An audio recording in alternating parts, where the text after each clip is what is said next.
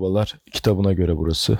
Geçen bölümden derslerimi çıkardım ve yine karşınızdayım. Bugün Stephen Zweig'ın Yakıcı Sır adlı kitabını konuşacağız. Yine e, kısaca bir kitap tercih etmek istedim. Çünkü belki siz benim anlattıklarımdan sonra kitap okumak istersiniz ve gerçekten bunlar bir iki gün içinde okunabilecek kitaplar ve kendime de bu alışkanlığı iyice edinmek için başlangıç olarak kısa kitaplar tercih etme kararı aldım. Şimdi yakıcı sıra hemen e, kısa bir özet geçelim. Bu kitapta konuşacağımız e, ben olsaydım diyebileceğim 3 karakter var. Zaten bütün olaylarda bu 3 karakter üzerinde dönüyor. İlk karakterimiz Baron. Baron'u anlattıkça, hikayeyi anlattıkça Baron'un aynı Barney Stinson olduğunu göreceksiniz. e, Baron kitapta da anlatılan gibi bir kadın avcısı. Aynen böyle tasvir ediliyor. E, kadınlarla oyun oynayan şehvet oyunu dediğimiz flörtleşme üzerine Baron'un iş yeri bir haftalık herkese tatil veriyor. Baron da bu tatilinde bir yere gitmek istiyor ve e, bir otele gidiyor. Bu otelde de tabii girer girmez e, tek başına gittiği için etrafında insanlara daha doğrusu kadınlara bakıyor. Çünkü oyun oynamak istiyor. E, flörtleşmek istiyor. Tanışmak istiyor. Ama umduğunu açıkçası en başta bulamıyor. İlk gün tam pes edecekken içeri bir kadın giriyor. Kadından inanılmaz etkileniyor.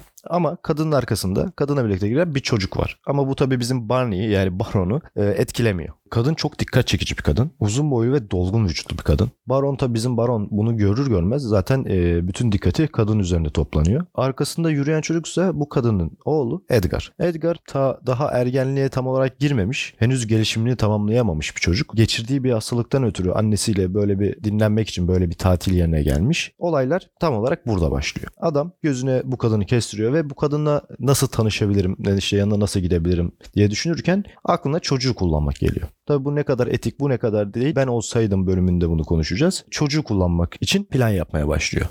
Tabii bizim Barney Stinson namı değer Baron e, Playbook'ta olduğu gibi Playbook'un sayfalarında olduğu gibi daha doğrusu hemen çocuğu izlemeye ve plan yapmaya devam ediyor. O sırada Edgar delil dana gibi etrafta dolaşıyor. Ha, annesiyle çıktığı için tatile yanında bir arkadaş yok ve annesiyle muhabbet etmekten de çok keyif almıyor. O yüzden sürekli yeni insanlarla tanışmaya çalışıyor. Bir resepsiyonistin yanına koşuyor, onunla muhabbet etmeye çalışıyor ama umduğunu bulamıyor. Sonra at arabalarının sahiplerinin yanına gidiyor, at arabalarının şoförlerinin yanına gidiyor. Ya tabii insanlar e, bizim Edgar'a cevap veriyor ama onu çok da kale almıyorlar yaşı küçük olduğu için. E, Baron da bunu görünce Edgar'ın yanına gidiyor ve bir muhabbet başlatıyor. Arkadaşlık teklif ediyor. Arkadaş oluyorlar ve Edgar bundan inanılmaz etkileniyor. Kendinden yaşça büyük birinin onunla arkadaş olması, onunla zaman geçirmek istemesi onun için gerçekten çok büyük bir olay. Ya yani hepimiz küçükken kendimizden yaşça büyük insanlarla zaman geçirmeyi sevmişizdir. Hani bu anne babamız değil. Anne baba olarak değil de atıyorum abimizin arkadaşları, ablamızın arkadaşlarıyla zaman geçirmeyi hepimiz sevmişizdir. Baron arkadaşını kurduktan sonra Edgar'la Edgar'ı yürüyüşe davet ediyor. Gel diyor muhabbet ede de biraz yürüyelim.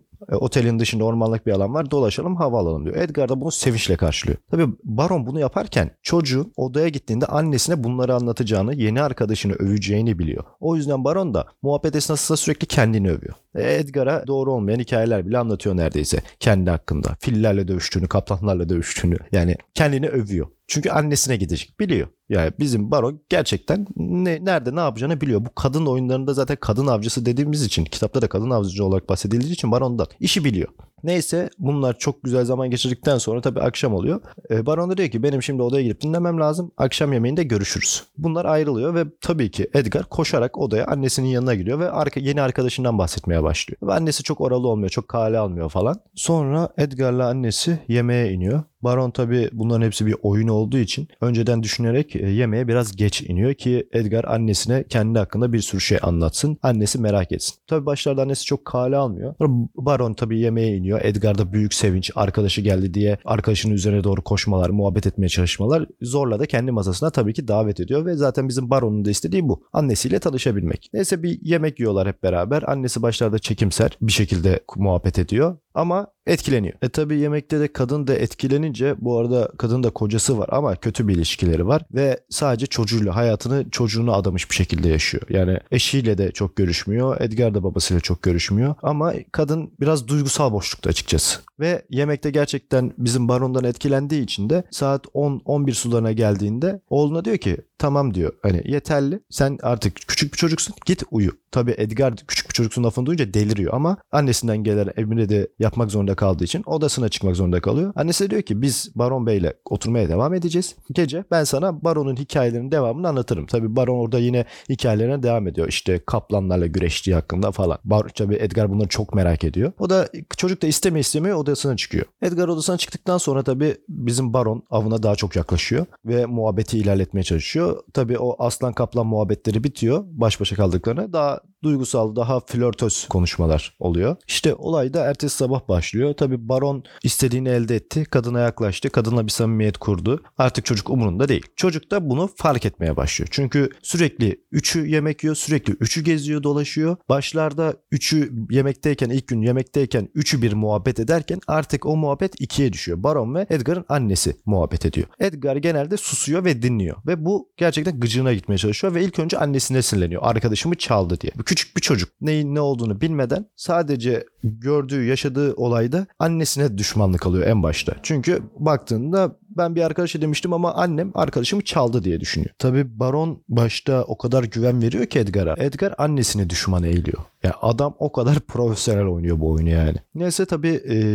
Edgar'ın sinirleri bozulmaya başlıyor. Çünkü arkadaşını kaybetmiş gibi hissediyor ve sürekli artık üçü buluşuyor. Annesinden de rahatsızlık duymaya başlıyor ama işte çocuk olarak anlamadığı noktada asıl annesi ve Baron Edgar'dan rahatsızlık duruyor. Çünkü yalnız kalmak istiyorlar. Ama Edgar onları asla yalnız bırak. Tabii ondan sonra da artık Baron'la annesi aralarında bir çekim oluşuyor ve Edgar'dan kurtulmak için gizli gizli otelden kaçmaya başlıyorlar. Edgar da bunları takip ediyor. Yani Edgar'a yalan söylüyorlar ve Edgar bu yalan duyunca sular başından aşağı dökülüyor ve kafayı yiyor. Diyor ki yani nasıl? Annem bile bana nasıl yalan söylüyor? Arkadaşım bana nasıl yalan söylüyor? Edgar gizli gizli bunları takip ediyor. Gizli gizli bunları dinlemeye çalışıyor. Diyor ki bir şey var bir sır var büyüklerin arasında ve ben bu sırrı bilmiyorum. Ya bu sırrın ne olduğu çok bariz değil mi? Bir kadınla bir erkek. Ama Edgar bunu çözmek istiyor. Bu sır ne diyor? Bana tavırları değiştir diyor. Beni artık görmezden geliyorlar. Benden kaçıyorlar diyor. Neden diyor. Bunu öğrenmek için annesiyle Baron'u takip ediyor. Dinlemeye çalışıyor. Öğrenmeye çalışıyor. Gece bunun hakkında kuruyor uyumadan önce ama yok. Bir şey bulamıyor. En sonunda da böyle kaçmalar, didişmeler. Yani adam kadında bir istediğini bulamıyor yani. Kadın da adamla aynı şekilde. Bir olmuyor yani. Sürekli her yerden Edgar çıkıyor. Hatta bir gün artık olayın patlama yeri de Edgar odasında kapıyı dinliyor ve annesi kapının önünden geçip gidiyor baronla beraber. Tam baronun odasının kapısına giriyorlar. Yani artık iş olacak. Mercimeği fırına verecekler. Edgar çıkıyor ve barona yumruk sallıyor. Çünkü artık öyle bir kurma seviyesine gelmiş ki annesine zarar verecek zannediyor. Ve diyor ki yani çünkü annemi karanlık sokaklara götürüyor diyor. Annemi odasına sokmaya çalışıyor diyor. Demek bu adam anneme zarar verecek diyor ve saldırıyor. Tabi ertesi günde baron otelden gidiyor. Çünkü diyor ki başlarım yapacağınız işe. Edgar'la annesi de kavga ediyor. Annesi baronla özür mektubu yazıyor. Sen nasıl böyle yaparsın? Bağırmalar, çağırmalar. Edgar da reddediyor. Ben kötü bir şey yapmadım. Ben seni savunmaya çalıştım. Ve bunun sonucunda da Edgar kaçıyor. Kendini dışarı atıyor ve cebinde daha önceden birinden hediye aldığı bir 20 kron var. Bu 20 kronla diyor ki ben ne yapacağım ben ne yapacağım bana bu hayatta en iyi davranan kişi babaannem ben babaannemin yanına gideyim diyor. Tabi annesi babasına haber gidiyor babaannesine haber gidiyor herkes her yerde deli gibi Edgar'ı arıyor ama Edgar da sürekli annesiyle gezdiği için ve babasının da durumu iyi olduğu için bütün tren yolculuklarını birinci sınıf yapmış ama 20 kronla sadece 3. sınıf bir tren yolculuğu yapabiliyor. Hayatı görüyor diyor ki yani nasıl ben bunları hiç görmedim. Gerçekten insanlar para para nasıl kazanıyor? Nasıl bir yerlere geliyor? Nasıl bir yerlere gidiyor? Bir bütün yolculuk bunları düşünüyor ve tek başına o yaşlarda bir insanın yolculuk yapması da o insanı olgunlaştırıyor. Ya yani Edgar'ı olgunlaştırıyor. Neyse babaannesinin evine gittiğinde zaten annesi orada işte Edgar'ı görüyor. Bir şey diyemiyor çünkü kaçmış ve küçük bir çocuk gidiyor sarılıyor falan filan. Babası geliyor. Diyor ki neden? Neden kaçtın diyor. Ne oldu diyor. Edgar tam olayları anlatacak ki olayları anlattığında Edgar yakıcı sırrı bilmese bile babası aptal değil biliyor. Kıyamet kopacak yani. Annesi arkadan sus işareti yapıyor. Edgar da hiçbir şey anlamadan annem benden bir şey istedi ve ben bu kadını üzdüm. Tamam diyor susacağım diyor içten içe ve babasına ben yaramaz bir çocuk yaptım. Annem bana kızdı ve ben sinirlenip kaçtım diyor. Olayı geçiştiriyor ve annesinin gözlerinde hani minnet duyduğunu görünce çok mutlu oluyor Edgar. Büyük bir insanmış gibi algılıyor kendini ki bütün hikaye boyunca da tek istediği büyük bir insan olmak. Artık çocuk olmamak. Gelelim sonunda ben olsaydım kısmına. Öncelikle Baron'dan başlayacağım. Abi Baron benim e, yapımda bir insan değil. Dediğim gibi daha çok Barney Stinson kafasında bir adam. Yani ama bana göre de aşkta ve savaşta her şey mübahtır. Kadın erkek ilişkisinde her şey olur. Ama yani bunun için bir çocuğu kullanmak ne kadar etik bunu sorgulamak gerekiyor. Hadi çocuğu kullandın istediğini elde ettikten sonra da çocuğu boşlamaya, çocuğu e, yollamaya, çocuktan kaçmaya gerek yok. Bir orta yol bulunabilir. Çocuğu o kadar üzmeye gerek yok. Ben olsaydım hani tamam bu işe kalkıştım. Çocuğa da hani arada gel hani bir yarım saatte seninle muhabbet edelim. Gel hadi senle de bir şunu yapalım. Hani çocuğu da memnun et ki zaten annesi de bundan etkilenecek ve zaten annesiyle de daha rahat sonra zaman geçirebileceksin. Ama bizim baron daha sabırsız direkt çocuğu salıyor ve direkt avına odaklanıyor. Abi bu av demem falan kitapta kitapta bahsedildiği için ben av olarak bahsediyorum. Çünkü kitapta şehvet savaşı var, kadın avı var, kadın avcısı var. Yani böyle anlatılıyor. O yüzden böyle konuşuyorum. Ama tabii baron umduğunu bulamıyor. O yüzden çekip gidiyor. Ben olsam da çekip giderdim açıkçası yani. Olay zaten Edgar üzerinde. Edgar o yaşlarda tabii ki yakıcı sırrı öğrenmek daha yaşına uygun bir şey değil. Tabii ki ileriki zamanlarda bunu öğrenecek ama şimdi hiçbir şey bilmeden daha kadın erkek arasında neler geçeceğini bilmeden başta arkadaşını kaybetmemek için anneye sinirlenmek okey. Yani ben de kendimden yaşça büyük insanlarla zaman geçirmeyi severdim ve elimden gitmesini istemediğim şeylerde de sinirlenen bir adamım. Yani ben de anneme tavır alırdım. Ama ben kaçıp ormanda gizli gizli izler miydim, takip eder miydim? Annemle baronu herhalde ben takip etmezdim. Çünkü e, bunun hepsinin bir sonucu olacağını ben farkına varırdım ama Edgar da odaklanıyor. Sırrı öğrenmek için çok odaklanıyor.